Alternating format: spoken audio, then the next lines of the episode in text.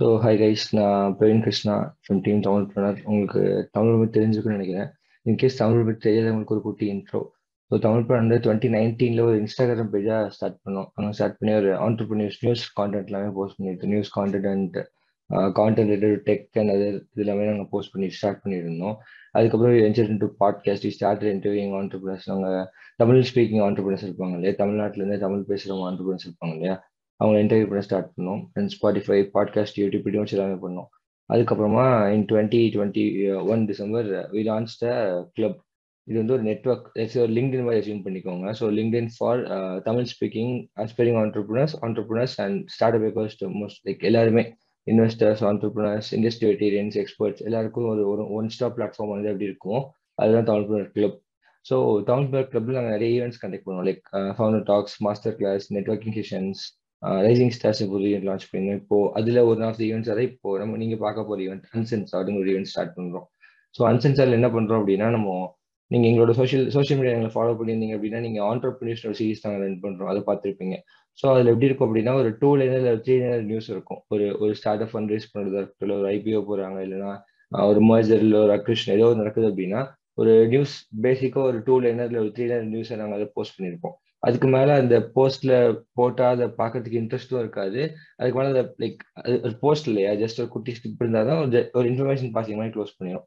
So அப்படி இல்லாமல் அதை எடுத்து ஒரு டைஜெக்ட் பண்ணி கொஞ்சம் எலாபரேட் பண்ணி பேசினா எப்படி இருக்கும், அப்படி ஒரு டிஸ்கஷன் கொண்டு போனால் எப்படி இருக்கும், அந்த டிஸ்கஷன் கேஷுவலாக இருந்தால் எப்படி இருக்கும், அதுதான் இந்த சீரிஸ் அன்சென்சார்டுங்கிற சீரிஸோட தாட் ப்ராசஸ் தான். ஸோ அதான் அன்சென்சார்ட். எந்த ஒரு சென்சார்ஷிப்பும் இல்லாமல் சென்சார்ஷிப் அசன் நாங்கள் வந்து ஃபார்மல் டிஸ்கஷன்ஸ் இல்லாமல் கேஷுவலாக ஒரு ஃப்ரெண்ட்ஸ்குள்ளே ஒரு மூவி பார்த்துட்டு என்ன மாதிரி ஒரு டிஸ்கஷன்ஸ் இருக்குமோ அதே மாதிரி ஒரு நியூஸ் பார்த்துட்டு, ஒரு ஸ்டார்ட் அப்ல ஒரு நியூஸ் நடக்குது அப்படின்னா அதை பார்த்துட்டு என்ன எப்படி டிஸ்கஷன் இருக்குமோ அதை எடுத்துகிட்டு போகிறது தான் அன்சென்சார்ட். ஸோ இன்னைக்கு பார்க்க போகிற எபிசோட்ல வந்து நம்ம எலான்மஸ்கோட ஒரு இமெயில் பற்றி பார்த்துருந்தோம், அண்ட் கிரெட்டோட ஃபண்ட் ரைஸ் லே ஆஃப்ஸ் பயங்கரமாக போயிட்டு இருக்கு இந்தியன் ஸ்டார்ட் அப்ஸ்ல, அதை பற்றி பார்த்துட்டு இருந்தோம்.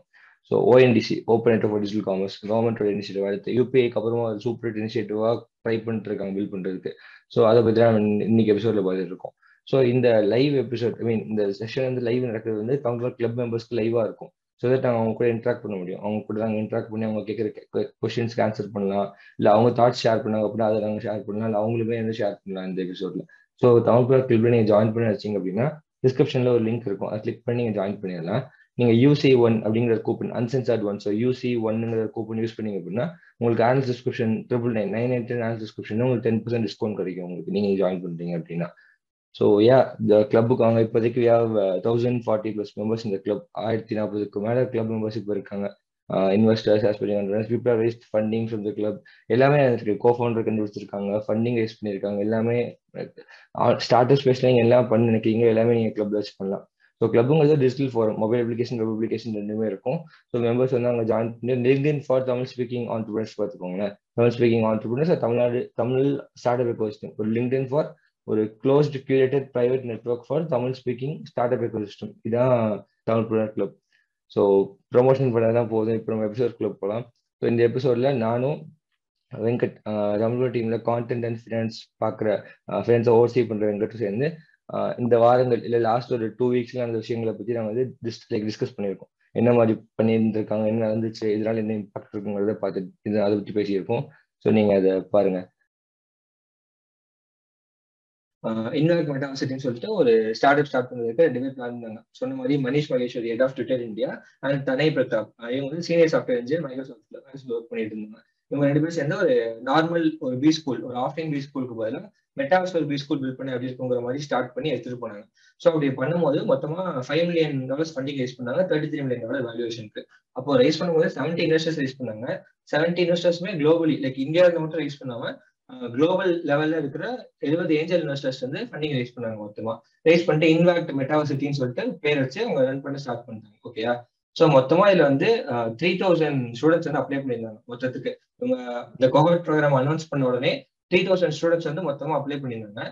அதுல 60 ஸ்டூடெண்ட்ஸை மட்டும் செலக்ட் பண்ணி இவங்க வந்து ஆன்போர்ட் பண்ணியிருந்தாங்க ஒரு பிளாட்ஃபார்ம்குள்ள. ஆன்போர்ட் பண்றப்போ ஒவ்வொருத்தவங்களுக்கும் ஃபீஸ் பாத்தீங்கன்னா ₹2 lakh. ₹2 lakh ஃபீஸ் வாங்கியிருந்தாங்க. இன்னொரு முக்கியமான விஷயம் என்ன அப்படின்னா, எல்லாம் ரிசைன் பண்ணிட்டு சொல்லிட்டாங்க. இந்த 60 மெம்பர்ஸும் வந்து இதுக்கு முன்னாடி நல்ல பொசிஷன், நல்ல கம்பெனிஸ்ல ஒர்க் பண்ணிட்டு இருந்தவங்க.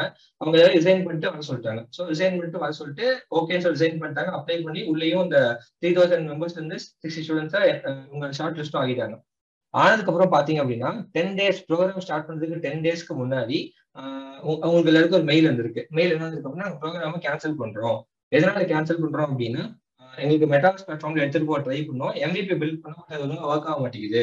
ஸோ நான் ஃபுல் ஃபீஸை கேஷ்பேக் மீன் ஃபுல் ஃபீஸ் நாங்கள் திருப்பி கொடுத்துருவோம் 6% இன்ட்ரெஸ்ட் அப்படின்னு சொல்லிட்டாங்க.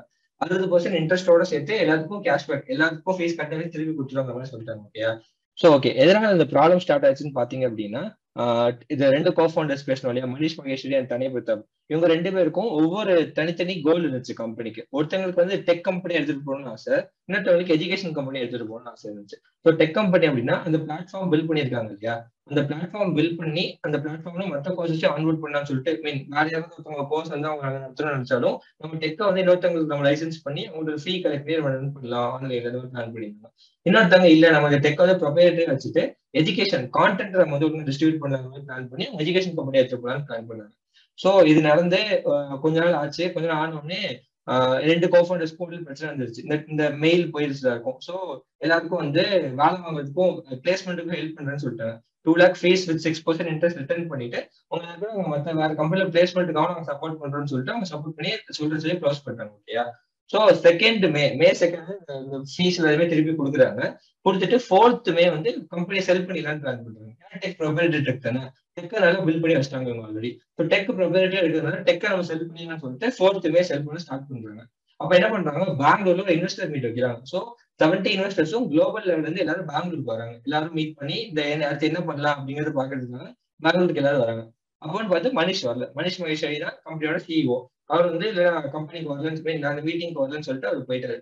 அதுக்கப்புறம் திருப்பி இன்னொரு ஃபாலோ அப் பண்ணி இன்னொரு வந்து 4th May இன்னொரு அடுத்த நாள் 26th May இந்த மீட்டிங் நடக்குது. 27th May வந்து மீட்டிங் வைக்கிறாங்க திருப்பி. அந்த மீட்டிங்ல வந்து அப்பவும் வரல. அப்போ வந்து பர்க்லின்னு சொல்லிட்டு ஒரு இன்வெஸ்டர் இருக்காரு, பர்க்லி. அவர் சொன்னதுனால மனுஷ் ரிசைன் பண்ணிட்டாரு. இப்ப கம்பெனி வந்து மனுஷ் ரிசைன் பண்ணிட்டாங்க. கம்பெனி ஃபுல்லா ரிசைன் பண்ணிட்டு தனி பேர்ல ஃபுல் கம்பெனியும் போயிடுச்சு. 2/3 ஆஃப் த கம்பெனியோட எம்ப்ளாயிஸ் வந்து ஃபயர் பண்ற மாதிரி கிட்டத்தட்ட போயிருந்துச்சு மனிஷோட இது நடந்துட்டு இருக்கிறப்போ. ஸோ மனிஷ் இல்லாம இப்போ தனியோட கம்பெனியை ஃபுல்லாவே ஆஃப்லோட் பண்ணிட்டாங்க. தனியை தான் இப்போ ஃபுல்லா கம்பெனி ரன் பண்ணிட்டு இருக்காங்க. இது ஃபர்ஸ்ட் நியூஸ். இதான் நம்ம இன்னைக்கு பாக்குற ஃபர்ஸ்ட் நியூஸ். ஸோ ஷார்ட் குட்டியா சொல்லணும் பண்ணா, ஒரு ஸ்டார்ட் அப் ஸ்டார்ட் பண்ணியிருக்காங்க. ஸ்டார்ட் பண்ணும்போது கோல் ஃபிக்ஸ் பண்ணாம விட்டாங்க. 2 கோஃபவுண்டர்ஸ் சேர்ந்து இந்த கம்பெனி எப்படி போகுது, எந்த டைரக்ஷன்ல போகுதுங்கிற கோல் ஃபிக்ஸ் பண்ணாம விட்டதுனால அவங்க லேட்டஸ்ட் ஸ்டேஜ்ல ஃபண்டிங் ரைஸ் பண்றதுக்கு அப்புறமா அவங்களுக்கு ப்ராப்ளம்ஸ் வந்துருச்சு அவங்க 2 பேருக்கும் நடுவுல. ஸோ ப்ராப்ளம் வந்து இந்த மாதிரி ஒரு இவ்வளவு ப்ராப்ளம்ஸ் ஆகி இன்வெஸ்டர்ஸ் மீட் ஆகி மனுஷ் சிஓ அன்னைக்கு கம்பெனியோட ரிசைன் பண்ணி வெளியே போய் இந்த மாதிரி ப்ராப்ளம்ஸ் ஆயிடுச்சு மொத்தமா. அதுல முக்கியமான விஷயமே அந்த இதுல ஒண்ணு பாத்துக்கணும் அப்படின்னா, மனிஷ் வந்து ட்வீட் போடுவார்ல எல்லா இன்ஃபர்மேஷனும். 3 டைரக்ஷன் தான் இருக்கு கம்பெனிக்கு. 1 பிவட் பண்ணணும், இல்ல கேபிட்டல் ரிட்டர்ன் பண்ணணும், இல்ல மெட்டாவர்ஸே விடணும் மொத்தமா அப்படின்ட்டு. அந்த இடத்துல அந்த ட்வீட்டையே வந்து ரீட்வீட் பண்ணி கோட் பண்ணி இன்வெஸ்டாரு இது ஃபுல்லாவே போய் company as a whole is really good, ப்ராடக்ட்டும் நல்லா இருக்கு, டைரக்ஷனும் போறது கரெக்டா தான் இருக்கு, ஒன்லி திங் சிஇஓ தான் பிரச்சனை அப்படிம்பாரு. அதுக்கப்புறம் வந்து தனியா வேற எனக்கு தெரிஞ்சவங்க அங்க ஆக்சுவலா ஒர்க் பண்ணிட்டு இருக்காங்க. அதுல சொன்னது என்ன அப்படின்னா, ஃபவுண்டர் ஆஃபீஸ்ல ஒர்க் பண்ணிட்டு இருக்காங்க அங்க. அவங்க சொன்னது என்னன்னா, யாராச்சும் ஒருத்தர் இன்வேக்ட் மெட்டாவர்சிட்டில இருந்து சம்பந்தமா ட்வீட்டோ இல்ல வெளில பேசினாலோ மொத்த ஃபண்ட்ஸையும் வச்சு லீகல் டீம் வச்சு ஃபுல்லா டேமேஜ் பண்ணிடுவேன், மொத்த கேபிட்டலையும் இதுக்கே யூஸ் பண்ணிடுவேன் அப்படின்னு பயங்கரமா த்ரெட்டன் பண்ணியிருந்தாரு, ஹாஸ்டேஜா வச்சிருந்தாருன்னு சொல்லிட்டு அந்த இன்வெஸ்டாரும் அந்த ட்வீட்டை டெலீட் பண்ணிட்டு ஒரு அக்ரிமெண்ட் வந்திருந்தாங்க. அப்பதான் சிஇஓ நான் ரிசைன் பண்ணிக்கிறேன், எனக்கும் எதுவும் எப்படி சொல்றது பப்ளிக்கா டிஃபேம் பண்ணக்கூடாது, நானும் என் இமேஜ் போகாம போயிருவேன், அவரும் கம்பெனியும் நீங்க எடுத்துக்கோங்க ஃபுல்லா ஃபுல் கண்ட்ரோல் எடுத்துக்கோங்க அப்படின்னு சொல்லி தனே பிரதாப். அதுக்கப்புறம் வந்து இது ஃபுல்லாவே எஜுகேஷன் பிளஸ் டெக். அந்த நெட்ஃபிளிக்ஸுக்கு சொல்லுவாங்க பாத்தீங்களா, நீங்க கான்டென்ட் கம்பெனியா டெக் கம்பெனியா அப்படிங்கும் போது நான் கான்டென்ட் அண்ட் டெக் கம்பெனி, எனக்கு அந்த டைரக்ஷன்ல தான் போகணும் அப்படிங்கிறது தானே பிரதாப்பும் அதுல நல்ல ஒரு அஃபர்மேஷனோட இருந்தாரு. அந்த இதுல தான் இப்பயும் ஆக்சுவலா போயிட்டு இருக்கு. நெக்ஸ்ட் கோஆர்ட்டுக்கும் அனௌன்ஸ்மெண்ட் பண்ணிட்டாங்கன்னு தான் நினைக்கிறேன். அதுல இந்த டீலுக்கும் ரிசெஷனுக்கும் ஒரே நேரத்துல எடுத்து 66.67% லே ஆஃப் பண்ணிட்டாங்க. இந்த இது நடந்தோடனே டப்புன்னு லிட்டரலா 2/3 எம்ப்ளாயி ஃபோர்ஸே லே ஆஃப் பண்ணிட்டாங்க. இவர் மனிஷ் போனோடனே வித்தின் ஸ்பேன் ஆஃப் 1 month கம்பெனியோட பேர் அத்தனை பேர் அந்த ஜூம்ல பண்ணோம். அங்க மீம்ஸ் வரும்ல, இந்த better.com பண்ணாங்க. செகண்ட் நியூஸ் போலாம் உங்களுக்கு. செகண்ட் நியூஸ் என்ன அப்படின்னா, டைகர் குளோபல் ஒரு விஷயம் பார்த்துருப்பீங்க. போன வருஷம் வந்து இந்தியாவில வந்து யூனிகார்ன்ஸ்ல பாதி பேர் யூனிகார்ன் ஆக்கி விட்டதே இவங்க தான். எல்லாரும் ஒரு 700 மில்லியன், 500 மில்லியன், 800 மில்லியன் இருப்பாங்க. இவங்க வந்து டக்குன்னு ஒரு ரவுண்டு ரைஸ் பண்ணுவாங்க, இவங்க கிட்ட பில்லியன் டாலர்ஸ்க்கு ஃபண்ட் ரைஸ் பில்லியன் வேல்யூக்கு ஃபண்ட் ரைஸ் பண்ணி யூனிக் ஆயிடுவாங்க. இந்த மாதிரி தான் பண்ணிட்டு இருந்தாங்க இல்லையா. ஸோ இந்த மாசம் என்ன ஆச்சுன்னா, அதாவது மக்களே இப்ப என்ன ஆச்சுன்னா அந்த மாதிரி ஆயிடுச்சு. இந்த வருஷம் ரவுண்ட் ஆக்சுவலி என்ன ஆச்சுன்னா 2022ல டையர் குளோபலோட போர்ட்ஃபோலியோ வந்து 52% டவுன் ஆக்சுவலி. மொத்தம் இன்வெஸ்ட் பண்ண போர்ட்ஃபோலியோ பப்ளிக் போர்ட்ஃபோலியோ இருக்குது இல்லையா, அது மட்டும் 52% டவுன், கிட்டத்தட்ட பாதிக்கு கீழே போயிடுச்சு அவங்க போர்ட்ஃபோலியோ. சோ என்ன ஆச்சுன்னு பாத்தீங்க அப்படின்னா, மொத்தம் போன வருஷம் பாத்தீங்கன்னு வச்சுக்கோங்களேன், ஒரு ஏப்ரல் டு டிசம்பர் போன வருஷம் 2021 ஏப்ரல் டு டிசம்பர் பாத்தீங்க அப்படின்னா மொத்தமா 28 ரவுண்ட் வந்து ஃபண்டிங், 22 ஃபண்ட் ரைஸ்க்கு வந்து டையர் இன்வெஸ்ட் பண்ணியிருக்காங்க. அதுல பாத்தீங்க அப்படின்னா வெறும் 4 ரவுண்ட் மட்டும் தான் $25 மில்லியன் கீழே, $25 மில்லியன் ரைஸ் வேல்யூஷன் இல்ல, $25 மில்லியன் ரைஸ்ல ரைஸ் பண்ண $25 மில்லியன் கீழே ரைஸ் பண்ண கம்பெனிஸோட ரவுண்ட்ஸ்ல வெறும் 4 ரவுண்ட்ஸ்ல டையர் பார்ட்டிசிபேட் பண்ணிருக்காங்க. 28 ரவுண்ட்ல வெறும் 11 ரவுண்ட்ல மட்டும் தான் $50 மில்லியன் கம்மியா கீழே ரைஸ் பண்ணிருக்காங்க. $50 மில்லியன் ஃபண்ட் ரைஸ் பண்ணிருப்பாங்க இல்லையா, அது அந்த $50 மில்லியனுக்கு மேலதான் இது எல்லா கம்பெனிஸுமே பண்ணி கொடுத்துருக்காங்க. ஸோ இந்த லெவல்ல 50 மில்லியன், 25 மில்லியன் ஃபண்ட் ரைசிங் ரவுண்ட்ஸ்ல பார்ட்டிசிபேட் பண்ண டையர்களை பொழுது இந்த வருஷம் என்ன ஆச்சுன்னு பாத்தீங்க அப்படின்னா, ஷாப்ஃப்ளோன்னு சொல்லி ஒரு கம்பெனி இருக்காங்க. ஷாப்ஃப்ளோ வந்து வெப்சைட் அவங்களோட இகாமர்ஸ் சைட்டுக்கு வந்து கார்ட் மேனேஜ்மெண்ட், அந்த ஒரு கார்ட் அண்ட் அந்த ஃப்ளோ கான்டென்ட் வந்து மேனேஜ் பண்ற ஒரு கம்பெனி. அவங்க வந்து அவங்களோட சீட்ல வந்து 2.6 மில்லியன் ரைஸ் பண்ணாங்க. அதுல டையர் குளோபல் வந்துருக்காங்க. டையர் குளோபல் ரொம்ப ரொம்ப கம்மியான சீட் நோட்ஸ் தான் பண்ணியிருக்காங்க. அதுல வந்து ரொம்ப நாளா பண்ணவே இல்லை ஆக்சுவலி, ரொம்ப நாள் சீட் நோட்ஸ் எதுவுமே பண்ணா வந்துட்டு இப்ப $2.6 மில்லியன் சீட் ரவுண்ட்ல டையர் குளோபல் உள்ள வந்தாங்க. அந்த சீனே வச்சுக்கோங்க, இந்த டைகர் குளோபல் யாரும் வந்து சீட் ரவுண்ட் பண்றாங்கிறது நியூஸ் வந்துச்சு, ஃபண்ட் ரைஸ் பண்ணியிருந்தாங்க அப்படிங்கறதுலாம் வந்துச்சு ரைட்டா. ஆனா வந்து பெருசா அதுக்கு பிஆர் இல்ல. திடீர்னு ட்விட்டர்ல அவங்க ஃபவுண்டர்ஸ்லாம் வந்து ஆக்சுவலா வந்து நல்ல ஃபாலோயிங் இருக்கிற ஃபவுண்டர்ஸ் எல்லாம் அந்த ஒரு பெரிய ஃபேமஸ் மீம் வரும்ல, எல்லாம் பிளக்கார்டை பிடிச்சிட்டு வாசல்ல நிக்கிறப்பல இது பண்றோம் இங்க அப்படிங்கிறப்பல எல்லாம் கோட் சொல்லிக்கிட்டு அந்த இது போட்டு ரேசிங் ஃபண்ட்ஸ் ஃபார் shopflo.com அப்படின்னு போட ஆரம்பிச்சாங்க. அது ட்விட்டர்ல ஒரு 2 நாள் பயங்கர ட்ரெண்டிங்கா இருந்துச்சு. 3ஆவது நாள் டைகர் குளோபல் ஃபண்டிங் இன்வெஸ்ட்மெண்ட் இது அனௌன்ஸ்மெண்ட், ஸ்ட்ராட்டஜிக் அனௌன்ஸ்மெண்ட். அது அந்த 2 நாள் ரீச் பண்ணல, ஆனா வந்து அனௌன்ஸ்மெண்ட் நல்லா பொசிஷன் பண்ணி பண்ணிருந்தாங்க. 2 நாள்லாம் ஏஞ்சல்ஸ் கூட வாய்ப்பு இருக்கு. 2 நாள்லாம் ரிசிஃபார்ம் வந்து ஒரு கம்பெனி வந்து டியூ டெலிஜென்ஸ் முடிச்சு இன்வெஸ்ட் பண்றதுலாம் சாத்தியமான விஷயம். எனி விசி ஃபார்ம் எடுத்துக்கிட்டா கூட 2 நாள்லாம் முடிச்சு இன்வெஸ்ட் பண்றதுக்குலாம் ரொம்ப ரொம்ப வாய்ப்பு கம்மி. சோ இவங்க ஆல்ரெடி ரைஸ் பண்ணிருப்பாங்க, இது பிஆர்க்காக நல்லா பண்ணலாம்னு சொல்லிட்டு நானே பார்த்தேன் இந்த போட்டோஸ்லாம். வாசல் பிடிச்சிருப்பாரு ராகுல் டிராவிடியும் கொடுத்துருங்க ஃபண்ட் ரைஸ் பண்ணிட்டு. அது நல்லா ஆக்சுவலா பிஆர் மூவா இருந்துச்சு டைகர் குளோபலுக்கு. ஷாப்ஃப்ளோன்னு ஒன்னே அப்பதான் தெரிய வந்தது ஃபர்ஸ்ட் திங் இந்த எக்கோ சிஸ்டம்ல. 2ஆவது டைகர் குளோபலோட சீட் ரவுண்ட் தான் ஆக்சுவல் ஹைலைட்டா இருந்தது. 2.2 மில்லியன் கிட்ட தானே, 2.6 மில்லியன் என்னைக்கு ரைஸ் பண்ணி பாத்துருக்கோம் ஃபண்ட் பண்ணி டைகர் குளோபல். இல்ல 2.6 ஃபுல்லா டைகர் குளோபல் பண்ணல, அதுல அந்த ஒரு பார்ட்டா இருக்கு 2.6 அந்த ரவுண்ட்ல ஒரு பார்ட் பா. சோ டைகர் அதான் புலியே வந்து இப்போ புலை திங்கும் நிலைமைக்கு வந்து விட்டோம் என்று கூறுகிறோம். என்னாச்சு அப்படின்னா போன வருஷம் வந்து யூனிகார்ன் ஆக்கிட்டு இருந்தவங்க எல்லாருமே இந்த வருஷம் ஓகே ஆக்சுவலி இந்த வருஷம் அலாட் பண்ணிக்கிறதே பாத்தீங்க அப்படின்னா கிட்டத்தட்ட $1 பில்லியன் வந்து சீட் ரவுண்ட்ல மட்டும் இன்வெஸ்ட் பண்ண சொல்லி பிளான் பண்ணிருக்காங்க. ஏன் நீங்களே பாருங்க, ரிஸ்க் ரொம்ப கம்மி இல்லையா. லெட்ஸ் சே நீங்க ஒரு $1 பில்லியன் கையில வச்சிருக்கீங்க அப்படின்னா நீங்க ஒரு 10 ஸ்டார்ட் அப்ல $100 மில்லியன் இன்வெஸ்ட் பண்ணலாம். So the probability of winning start up வந்து ரொம்ப ரொம்ப கம்மி. லெட்ஸ் சே இப்போ இந்தியா ஸ்டேட் பாக்குறோம் 5% ஸ்டார்ட் அப்ஸ் தான் வின் பண்ணுது ஓகே. 10 ஸ்டார்ட் அப்ஸ்ல $100 மில்லியன் இன்வெஸ்ட் பண்றாங்க அப்படின்னா அதுல வந்து ப்ராபபிலிட்டி ஆஃப் வின்னிங் பாத்தீங்கன்னா ரொம்ப ரொம்ப கம்மியா தான் இருக்கும்.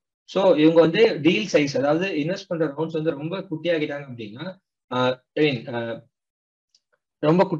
அந்த ப்ராபபிலிட்டி ஆஃப் வின்னிங் அது ரொம்ப ரொம்ப அதிகமா இருக்கும் இல்லையா. சோ இதனாலதான் அவங்க இது லைக் இதனாலதான் அவங்க இந்த சீட் ரவுண்ட்ஸ்குள்ள இன்வெஸ்ட் பண்ண லைக் ஸ்டார்ட் பண்ணிட்டு இருக்காங்க.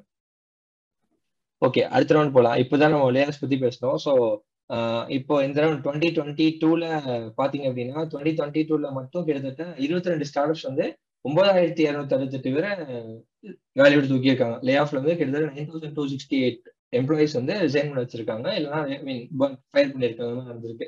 ஸோ இதுல பிரைமரியா இந்த 9,268ல பிரைமரியா பண்ண ஸ்டார்ட் அப்ஸ் யாரெல்லாம் பாத்தீங்க அப்படின்னா வேதாந்தோ வந்து ஹையஸ்ட் 1000 நினைக்கிறேன் இல்லையா, இல்ல 600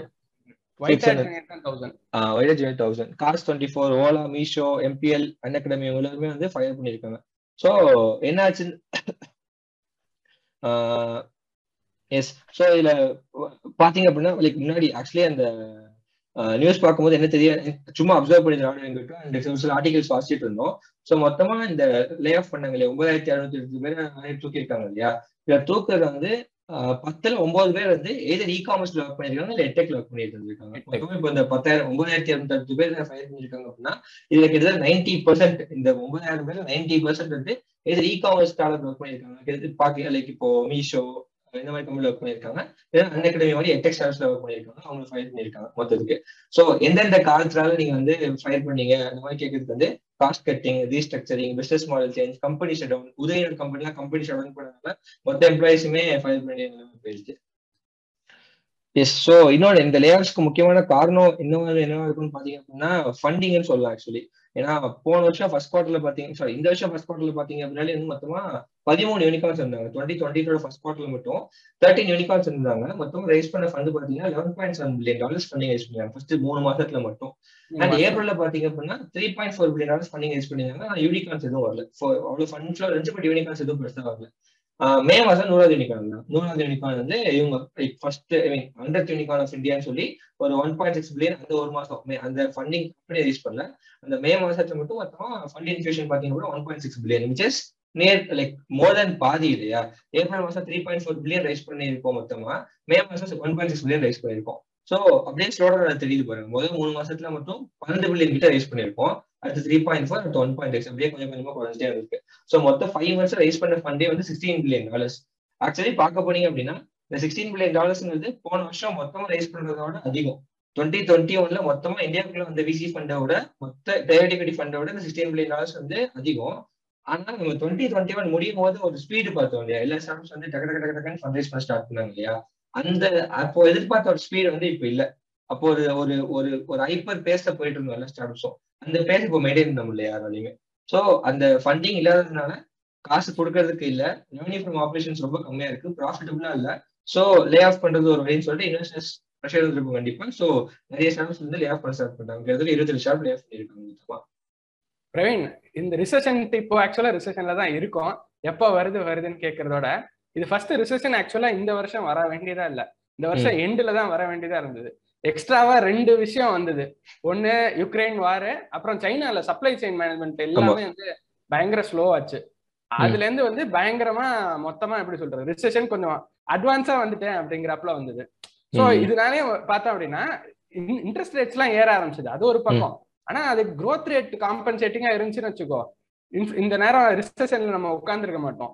க்ரோத் ரேட்டும் வந்து எல்லா எக்கனாமியும் வந்து ஸ்டாக்னண்டா இருக்குங்கிறனால எல்லாம் வந்துருச்சு. ஆக்சுவலா ரிசெஷன் இருக்குங்கிறது டிசம்பர் எண்டுகிட்டே எல்லாருக்கும் பாதிக்கிட்ட தெரியும்.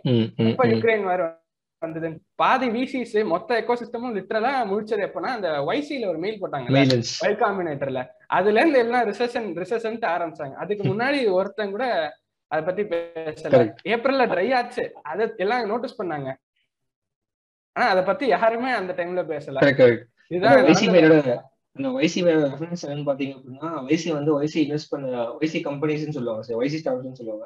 அது ஸ்டார்ட் ஃபண்டர்ஸ்க்கு ஒரு மெயில் டிராப் பண்ணிருந்தாங்க. என்ன அப்படின்னா மார்க்கெட் கண்டிஷன் வந்து ஓரளவுக்கு பரவலாம போயிட்டு இருக்கு, ஸோ ரன் எக்ஸ்டெண்ட் பண்ணிக்கோங்க. எதுவுமே ரன்ங்கிறது என்ன அப்படின்னா ஒரு ஸ்டார்ட் அப் வந்து ஃபண்டிங் ரைஸ் பண்றாங்கன்னு வச்சுக்கோங்க, லட்சே ஒரு CEC ரைஸ் பண்றாங்க அப்படின்னா இந்த CECங்கிற ஃபண்டிங் வச்சு எத்தனை மாசம் இல்லை எத்தனை வருஷம் கம்பெனி ரன் பண்ண போறோம்னு சொல்லியிருப்பாங்க. ஓகே, ஸோ அது வந்து 8 months, 12 months, 24 months இந்த மாதிரி டிஃப்ரெண்ட் டைம் இன்டர்வல்ஸ் இருக்கும்.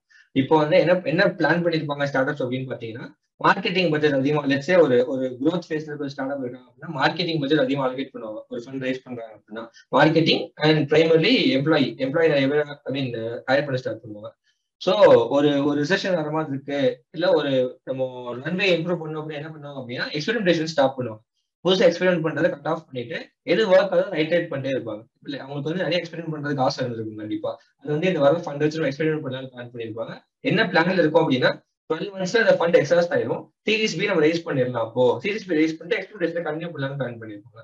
ஸோ இப்போ யாரும் ஃபண்டிங் கொடுக்க மாட்டாங்க இல்லையா, ரிசெஷன் நடக்கிறப்ப ஃபண்டிங் கிடைக்காது, ஃபண்டிங் கிடைக்கிறது ரொம்ப ரொம்ப கஷ்டமா இருக்கும். ஸோ ஃபண்டிங் கொடுக்காததுனால இவங்க இந்த 12 monthsங்கிற ரன்வையை 24 months, 18 months எக்ஸ்டெண்ட் பண்ண வேண்டியது இருக்கும். ஸோ 18 மாசத்துக்கு 11 மாசத்துக்கு கொடுக்க வேண்டிய சம்பளம் லட்சே ஒருத்தனுக்கு ஒரு $15,00,000 சம்பளம் கொடுப்பீங்கன்னு வச்சுக்கோங்களேன். அது எல்லாம் கால்குலேட் பண்ணி தான் நீங்க ஃபண்டிங் ரைஸ் பண்ணிருப்பீங்க.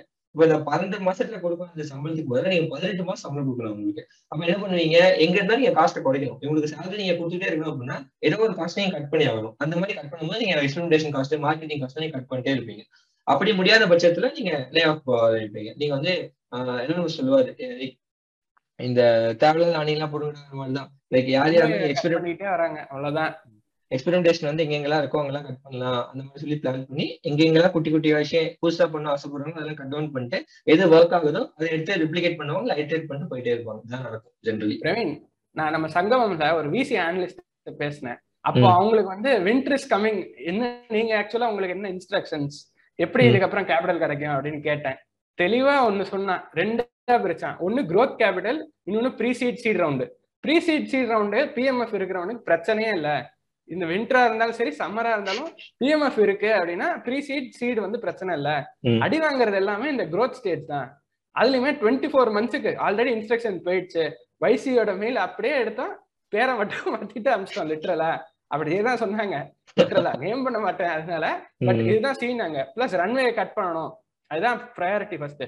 அதனாலதான் இவ்வளோ லே ஆஃப்மே. யாரெல்லாம் ஆக்சுவல் பிசினஸ் ஃபங்க்ஷன்ஸ்க்கு இம்பார்ட்டன்ட்டோ அவங்கள வச்சிருக்கானுங்க. எவ்வளோக்கு எவ்வளோ க்ரோத்தை குறைக்க முடியுமோ, ரெவன்யூக்கு more concentration. An academy Gaurav Munjal கூட சொன்னாரு, இவ்வளோ நாளாக நம்ம வந்து ஸ்கேல் மட்டும் தான் கான்சென்ட்ரேட் பண்ணோம், ப்ராஃபிட்ஸும் நம்ம இது வரைக்கும் கான்சென்ட்ரேட் பண்ணதில்ல. But from here on for the next 24 months will concentrate more on இது ரெவன்யூ தான் and how to get more profitable. இதுதான் நம்ம நெக்ஸ்ட் 24 months ஃபோக்கஸும் இருக்கும்னு. இன்னொன்னு பிரவீன், போன வாரம் ஒரு 3-4 வீசி மீட் பண்ணேன். அவங்க எல்லாம் என்ன மாதிரி மைண்ட் செட்ல இருந்தாங்க, இல்ல பதறிட்டு இருந்தாங்களா, இல்ல அவங்களுக்கு எப்படி அஃபெக்ட் ஆகுது?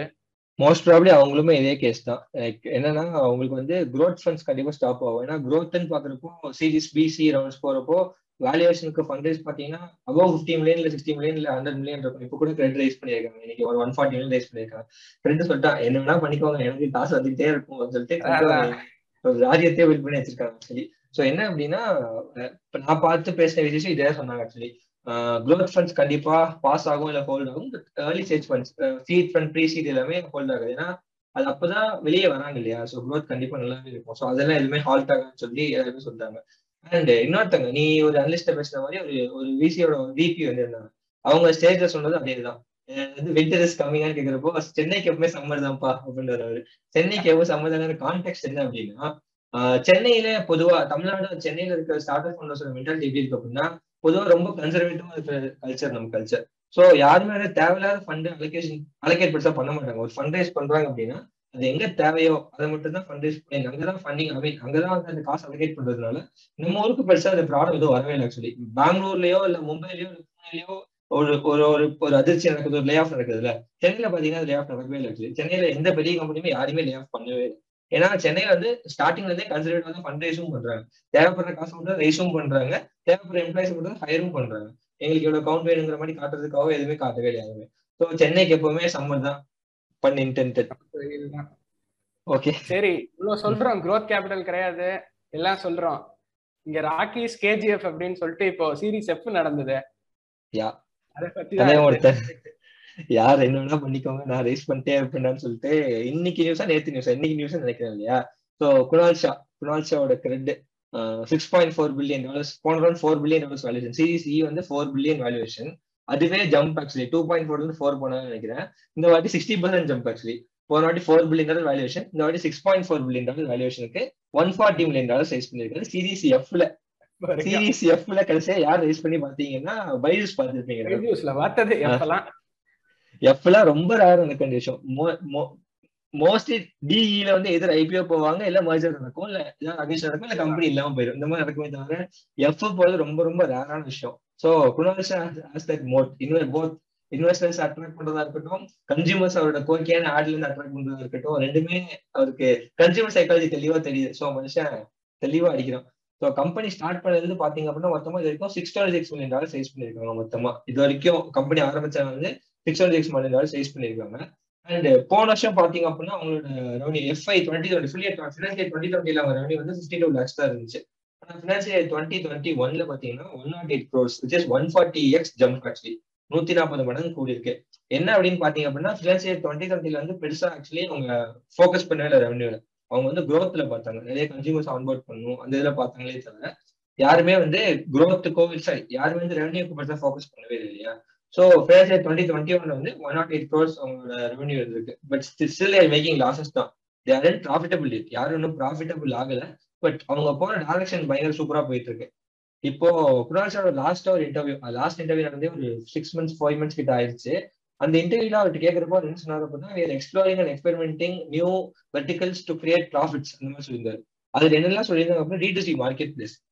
லெட்ஸே நீங்க பாருங்க, இப்போ அவங்க ஆப், இப்போ அவங்க கிரெட்டோட டேட்டா பேஸ்ல மொத்தமா 7.5 to 8 மில்லியன் கஸ்டமர்ஸ் இருக்காங்க. ஜஸ்ட் 80 லட்சம் கஸ்டமர்ஸ், 80 லட்சம் பேர் யாருன்னு பாத்தீங்க அப்படின்னா countries top 1%, not even top 1%. Top ஒன்லயும் ரொம்ப கிடைச்சி இந்தியா 142 கோடி பேர் இருக்காங்க. 1%ஏ 1.42 crores. ஓகேயா? ஸோ அந்த 80 lakh பீப்புள் தான் இவங்க கிரெடிட்ல இருக்காங்க. கிரெடிட்ல இருக்கவங்க எல்லாத்துக்குமே கிரெடிட் ஸ்கோர் வந்து 750க்கு மேல இருக்கணும். ஸோ கிரெடிட் வர்த்தினஸ் அதிகமா இருக்கிற மக்கள், அதாவது அதிகமா நெட்வொர்க் இருக்கிற மக்கள் வந்து கிரெடிட்ல இருக்காங்க. ஸோ அதிகமா நெட்வொர்க் இருக்கிற மக்கள் கிரெடிட்ல இருக்கவங்க என்ன பண்ணுவாங்க, ஷாப்பிங் பண்ணுவாங்க. ஆப்வியஸ்லி ஷாப்பிங் தான் பண்ண போறாங்க எல்லாருமே.